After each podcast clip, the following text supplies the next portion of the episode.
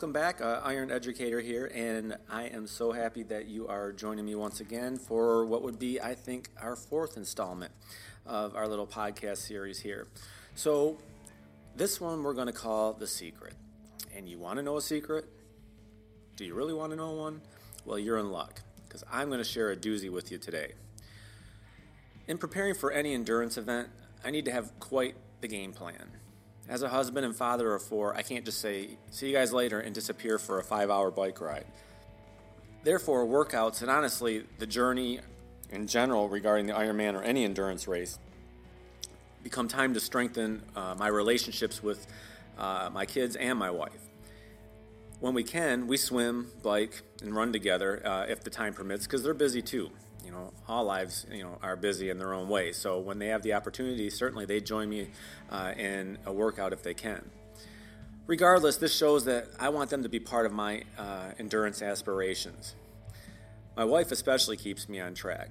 Uh, she's the one that kicks me in the butt when I say I don't really feel like working out on a particular day, or I don't want to go on this bike ride, or I don't feel like swimming for two hours, or I don't feel like going for that long run. She actually is Uh, my biggest strength during those times, because she's uh, my rock and source of inspiration, because she says, dude, get off your butt and get going. So I'm very thankful for that. When it comes to race time, there has to be, at least for me, true meaning behind it. I have to have a definitive purpose or goal, and for each race that I can remember, I always have had one. Usually it's from raising money for children in need, especially autism, uh, or to honoring the loss of a loved one. Uh, Any race that I do always has a deep meaning for me. However, I can never forget that throughout any race, you know, no matter how deep a meaning it has for me or, or whatnot, I have to be ready to go with anything occurring. Plans B through Z and back again, because nothing ever, ever goes as planned. I must evolve. There's a big difference, for example, between swimming one hundred fifty laps in a college pool to swimming in the open water of the Pacific Ocean. Uh, that's something that only can be experienced by actually getting out there and jumping in, but I had to be ready to evolve and change uh, to meet those conditions.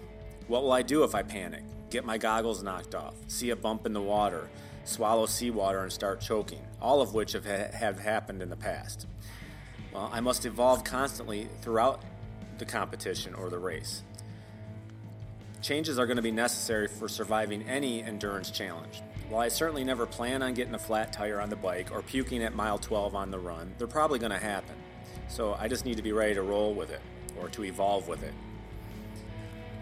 To be able to evolve throughout a race, uh, I had to have built uh, a sustainable foundation in my race preparation. You know, I practiced for those possibilities to avoid being taken unaware. I swim without goggles, I swallow water, I practice changing flats, and I become very, very aware of what foods and drinks I can take in during a race to avoid becoming nauseous. I also know what gets my blood sugar back up quickly should I need, or should I indeed puke at some point. And don't worry, I usually do, so I'm used to it. Or college aged.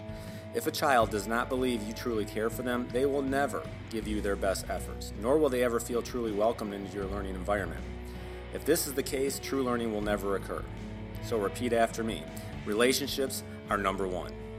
Relationships are number one. And just keep that mantra going, because without them, none of these other three matter anyway.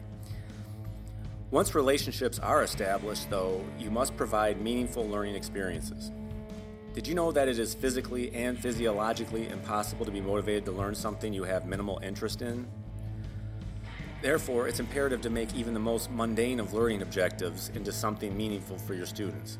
If they don't see the personal connection, more often than not, they'll mentally check out. And even with the best of meaningful experiences, as an educator, you must be willing to evolve. Education, just as most things, is changing rapidly right in front of our eyes. Now, evolving doesn't mean that you have to adhere to every new fad or technology that comes down the pike. It just means that if you find something that you believe would be helpful to your students and is in yours and their best interest, then don't be afraid to give it a try. Even if the concept fails or doesn't meet your hope or meet your hoped expectations, it shows that you are still willing to move forward in your development as an educator. Remember that learning is always open for adults and children alike. Finally, in your willingness to evolve, it shows that you're always looking for ways to improve your craft as an educator. This leads us to possibly the most challenging component of my secret. The final facet of the secret that I use is creating a sustainable learning environment.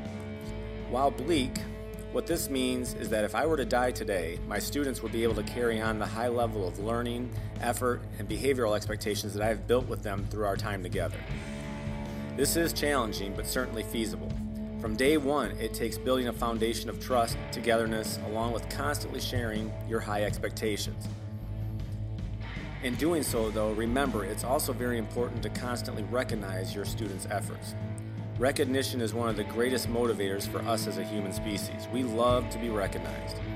So if your students see that you are appreciative and proud of their efforts, this inspires them to continue this process, and that's how I build sustainability within my classroom. So my friends, even though a secret is supposed to be something that is kept or meant to be kept unknown or unseen by others, I am more than happy to have shared this special secret of mine, which not only helps me survive endurance events, but that other draining yet rewarding experience, teaching.